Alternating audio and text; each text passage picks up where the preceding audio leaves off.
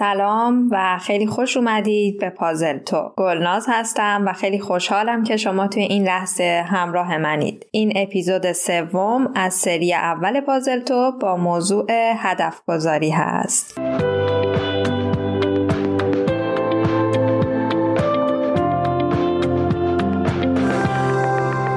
به نظر شما چطور میشه به یه سفر فکر کرد وقتی نمی‌دونیم مقصدمون کجاست؟ وقتی نمی‌دونیم چطوری و از چه مسیرهایی باید بگذریم؟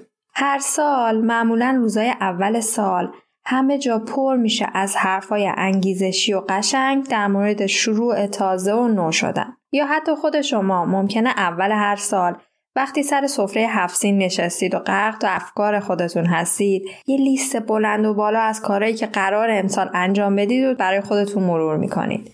ولی بازم سال تموم میشه و خبری از انجام این تصمیمات جدید نیست و باز همین چرخه ادامه داره. تا حالا از خودتون پرسیدید مثلا تا پنج سال دیگه قراره به چی برسم؟ یا حتی تا آخر امروز قراره چه کاری رو تموم کنم؟ اگه می‌خواید جوابی برای این سوالا پیدا کنید لازمه که برای خودتون هدف گذاری انجام بدید. هدف گذاری نه تنها کمکمون می‌کنه که مسیر زندگیمون رو مشخص کنیم حتی می‌تونیم یه تخمینی از موفقیت خودمون هم داشته باشیم. البته فقط اینکه تصمیم بگیریم و هدفامون رو مشخص کنیم خب قطعا کافی نیست. طبق مقاله از جن میلر که در نیویورک تایمز به چاپ رسیده اگه اهداف ما بر اساس اون چیزی که فرد دیگه یا جامعه به ما میگه ایجاد شده باشه یا حتی خیلی مبهم تعریف بشه یا برنامه برای رسیدن بهشون نداشته باشیم معمولا به سرانجام نمی‌رسه.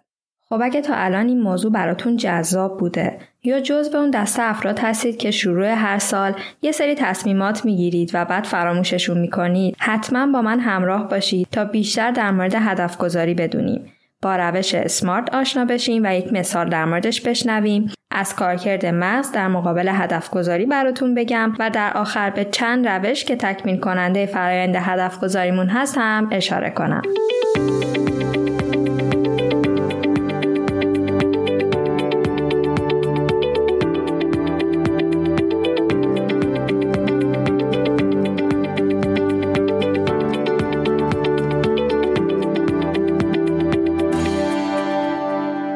هدف گذاری یه فراینده که مرحله اولش بررسی دقیق اون چیزیه که می‌خوایم به دستش بیاریم. بعد از این مرحله دیگه همه چی بستگی به اون تلاشی داره که صرف تحقق بخشیدن به اون اهداف می‌کنیم. حالا این بین چند تا نکته هم وجود داره که مثل یه فرمول اهدافی که می‌تونیم بهشون برسیم و برامون مشخص می‌کنه. یادمون باشه وقتی هدفی برای خودمون تعیین می‌کنیم باید انگیزه کافی برای انجامشون داشته باشیم. پس همین اول کار به خودمون بگیم که یا هدفی رو تعیین نمی کنیم یا اگه تعیینش کردیم براش اونقدر انگیزه داریم که انجامش بدیم. برای اینکه مطمئن بشید نسبت بهش انگیزه دارید از خودتون بپرسید که چرا این هدف برای من یه ارزشه اصلا چرا مهمه چرا قراره تو لیست اهدافم نوشته بشه و نسبت به اون ارزشی که اون هدف برای شما داره اون رو اولویت بندی کنید. مثلا ممکنه من الان که دارم فکر می‌کنم 15 تا هدف تو ذهنم دارم که خب برای همشون هم انگیزه دارم.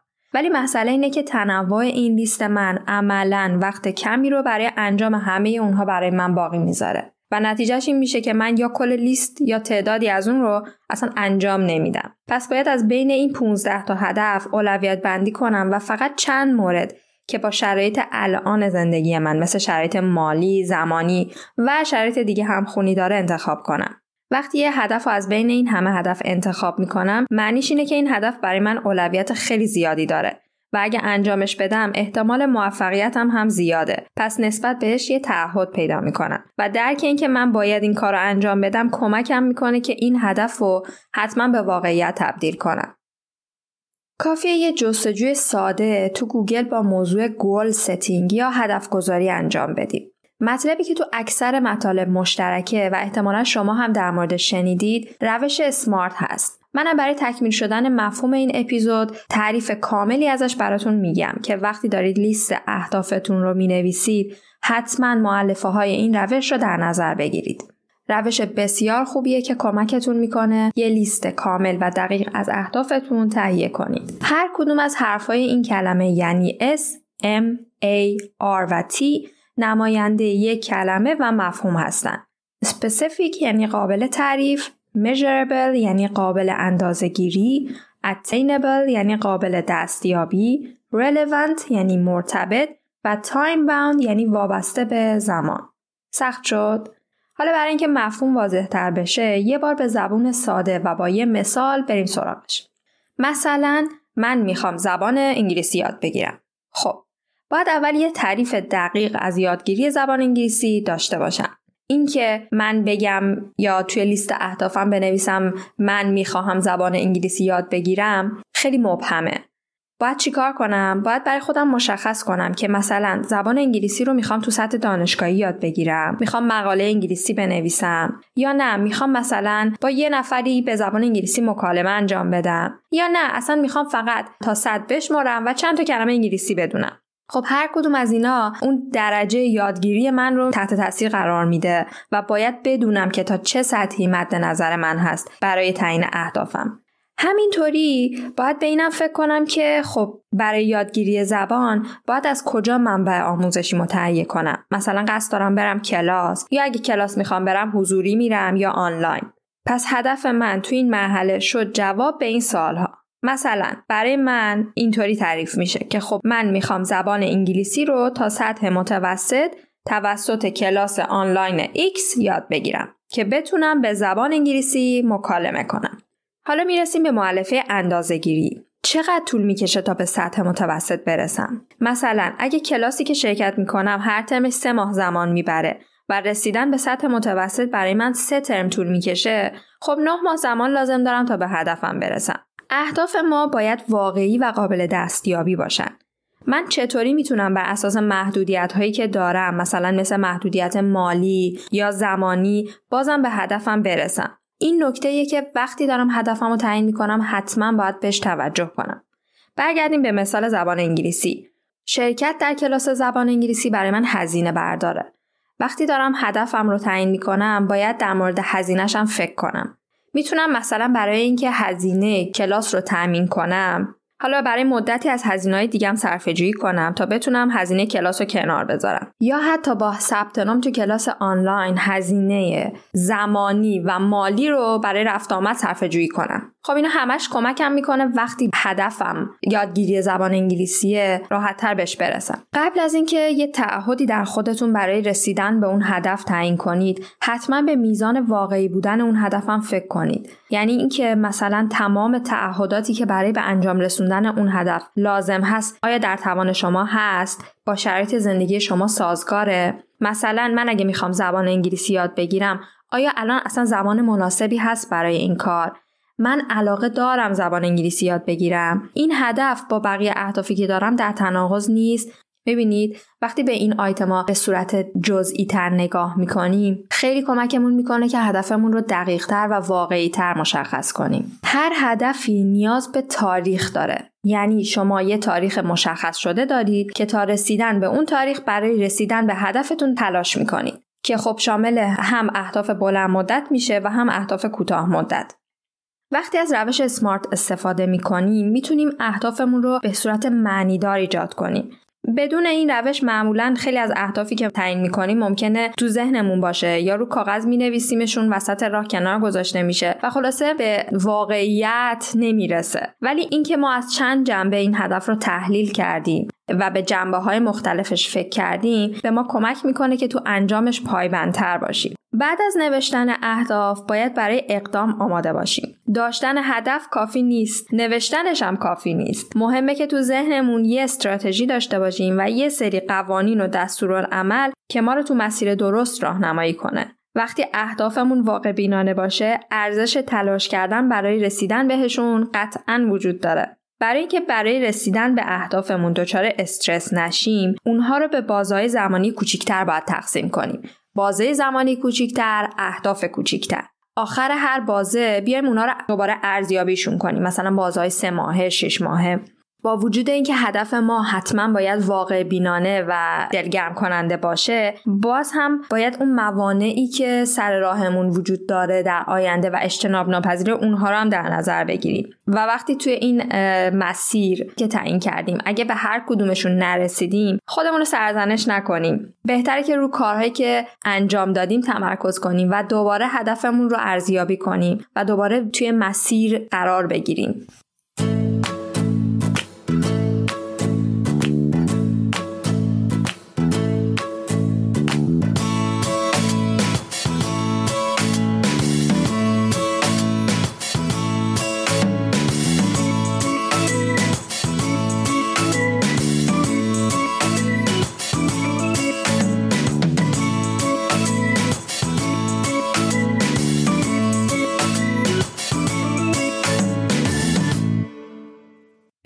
هدف گذاری چه تأثیری روی مغز ما داره. از نظر تکنیکی اول بخشی از مغز که احساسات رو ایجاد می‌کنه به اسم آمیگدال میزان اهمیت هدف رو ارزیابی می‌کنه. بعد اون قسمت مغز که حل مسئله رو انجام میده ویژگی های هدف رو مشخص می‌کنه این دو بخش با هم کار می‌کنن تا ما رو بر روی رفتارهایی که منجر به دستیابی به هدف میشن متمرکز نگه دارن و همینطور رفتارهایی که ما رو از هدف دور می‌کنن رو نادیده بگیرن خب در حالی که این فرایند خیلی ساده به نظر می‌رسه ولی در واقع بسیار پیچیده تره. پیشنهاد می‌کنم اگه به این بحث علاقه دارید مباحث نوروساینس رو حتما دنبال کنید. عملکردهای مغز توسط مواد شیمیایی به نام انتقال دهنده های عصبی انجام میشه. دو تا از مهمترین اونها سراتونین و دوپامین هستند که سراتونین نقش کلیدی تو زندگی عاطفی ما داره. بیشتر داروهای ضد افسردگی هم که توی بازار موجود هست مهار کننده جذب سراتونین هستند که سطحش رو در مغز ما تنظیم کنند و منجر به خلق و خوی پایدارتری بشن.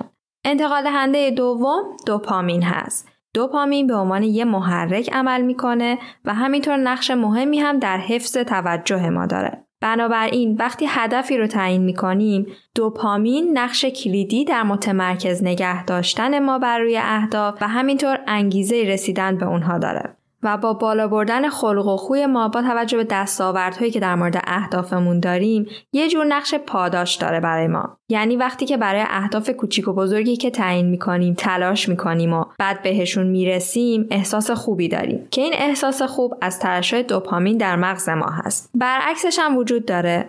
وقتی احساس می‌کنیم هدفی خیلی بزرگه یا خیلی دور از دسترسه دچار استراب و ترس میشیم. چون مقدار دوپامین کم هست و کمبود دوپامین ناامیدی رو به دنبال داره. و این باعث میشه که ما یا سراغ اون هدف نریم یا به تعویق بندازیمش. پس هرچی هدف ما غیر منطقی تر یا غیر قابل دستیابی تر باشه مغز ما استراب و استرس بیشتری رو ایجاد می‌کنه. همچنین هرچی تعداد اهدافمون محدودتر باشه یا قابل دسترسی تر باشه ترس کمتری هم برای انجامشون داریم. خیلی جالبه. با ترشح دوپامین مغز به ما پاداش میده تا ما رو به سمت موفقیت هدایت کنه. پس حتی توجه به اهدافمون هم حس خوبی به ما میده و ما رو تشویق می‌کنه که زمان بیشتری رو صرف انجام اونها بکنیم. فقط باید یه نکته رو خیلی توجه داشته باشیم. اینکه مغز ما دوست داره که نتیجه فوری رو دریافت کنه و نتیجه ای که معمولا به آینده بستگی داره رو سعی می‌کنه یا نادیده بگیره یا اولویتش رو خیلی پایین قرار میده. مثلا در مورد یه عادت بد صحبت کنیم. عادت سیگار کشیدن. می‌دونیم که سیگار کشیدن خوب نیست و در طولانی مدت به سلامتی ما آسیب می‌زنه. ولی چی میشه که خیلی سیگار می‌کشن؟ دلیلش اینه که در لحظه سیگار کشیدن باعث میشه که استراب و استرس ما کم بشه و نیاز ما به نیکوتین تعمین بشه. حالا بین این دوتا نتیجه کوتاه مدت و بلند مدت یعنی از دست دادن سلامتی مغز ترجیح میده نتیجه کوتاه مدت رو اولویت قرار بده. در مورد پرخوری هم همینطوره. می‌دونیم که وقتی پرخوری می‌کنیم طولانی مدت به سلامتیمون آسیب می‌زنیم. ولی وقتی داری یه غذای خوشمزه می‌خوری معمولا ترجیح میدی که غذا رو بخوری و بعدا به نتیجه طولانی مدتش فکر کنیم. پس باید لذت آنی رو به کارهایی که نتیجه دراز مدت داره اضافه کنید. مثلا بعد از هر جلسه ورزش یه پاداش برای خودتون انتخاب کنید که لذت بخش باشه. فقط باید حواسمون باشه که این پاداش در راستای هدفمون باشه. اگه بخوام این نکاتی رو که در تعیین اهداف گفتم حالا یه جنبندی هم داشته باشم می‌تونم به این لیست اشاره کنم اینکه اهدافمون رو حتما به وسیله روش اسمارت تا جایی که ممکنه واضح و قابل توضیح مشخص کنیم.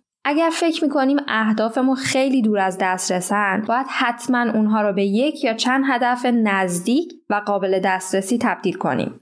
برای این کار نیاز داریم که تغییرات رو کوچیک در نظر بگیریم تا به هدفمون نزدیکتر بشیم مثلا با تعیین هدفهای کوچیکتر تو بازه های کوچیکتر باید اهدافمون رو بنویسیم. یک هدف بدون برنامه فقط یه آرزوه. وقتی که من هدفم رو می نویسم و تعیینشون می کنم این کمکم می‌کنه که تمرکز بیشتری داشته باشم و بتونم تصویر درستری از اهدافم در ذهنم بیارم. برای نوشتن لیست اهداف می‌تونید از فایل آماده که در کانال تلگرام پازل تو هست استفاده کنید. دانلودشون کنید و اهدافتون رو توی اونها لیست کنید و اگر دوست داشتید با ما هم به اشتراک بگذارید. از تکنولوژی هم می‌تونیم استفاده کنیم. اپلیکیشن های خیلی زیادی هستن که در تعیین هدف می‌تونن کمک کننده باشن. حالا من توی تحقیقی تصمیم دارم که حتما اپلیکیشن های خوب تو این زمینه رو هم معرفی کنم. برای همین ازتون می‌خوام که با پازلتو در اینستاگرام و توییتر حتما همراه باشید تا اگر update ی در این زمینه داشتیم در جریان قرار بگیرید. تا جایی که براتون امکان داره اهدافتون رو به نمایش بذارید. نمایش گذاشتن اهداف یه تعهد رو برای ما به وجود میاره. مثلا اگه دوست داشتید با دوستتون به اشتراک بذارید یا مثلا اگه در موردش احساس راحتی می‌کنید حتی می‌تونید توی شبکه های اجتماعی به اشتراک بذارید. خلاصه در موردش با آدم ها صحبت کنید و همین صحبت کردن باعث میشه که شما نسبت به اهدافتون متعهدتر باشید. خودتون رو به صورت منظم ارزیابی کنید. ارزیابی مجدد هدف در طول هفته و ماههایی که برای رسیدن به اون هدف دارید تلاش می‌کنید خیلی ضروریه. شاید بعدا متوجه بشید که اصلا هدفتون خیلی غیر واقعی بوده و باید دوباره در مورد هدفتون دوباره فکر کنید و هدفتون رو تعیین کنید. ولی در این لحظه به جای اینکه به محض فهمیدن اینکه اون هدف اشتباه بوده ازش صرف نظر کنید سعی کنید با شرایط جدید دوباره تعریفش کنید و دوباره توی مسیر قرار بگیرید. موفقیت های کوچیکتون رو جشن بگیرید. به خودتون بعد از همه موفقیت های کوچیک جایزه بدید. اگه هدفتون دویدن تو ماراتونه لازم نیست تا آخر ماجرا صبر کنید تا حتما به خط پایان برسید. هر دفعه بعد از هر تمرین طولانی که دارید انجام می‌دید جشن بگیرید. این خودش خیلی خیلی به آدم انگیزه میده برای اینکه راهش رو ادامه بده و به هدفش برسه. امیدوارم که شنیدن این اپیزود کمکتون کنه تا لیست اهدافتون رو بهتر و کاملتر تهیه کنید.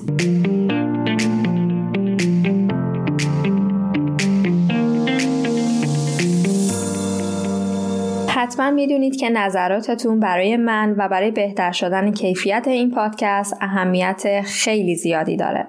شما می‌تونید از طریق ارسال ایمیل به puzzleto@gmail.com یا حساب کاربری اینستاگرام و یا توییتر پازلتو با ما در ارتباط باشید. راه های ارتباطی با پازلتو رو در قسمت توضیحات پادکست می‌تونید پیدا کنید و در آخر هم ممنونیم که هستید.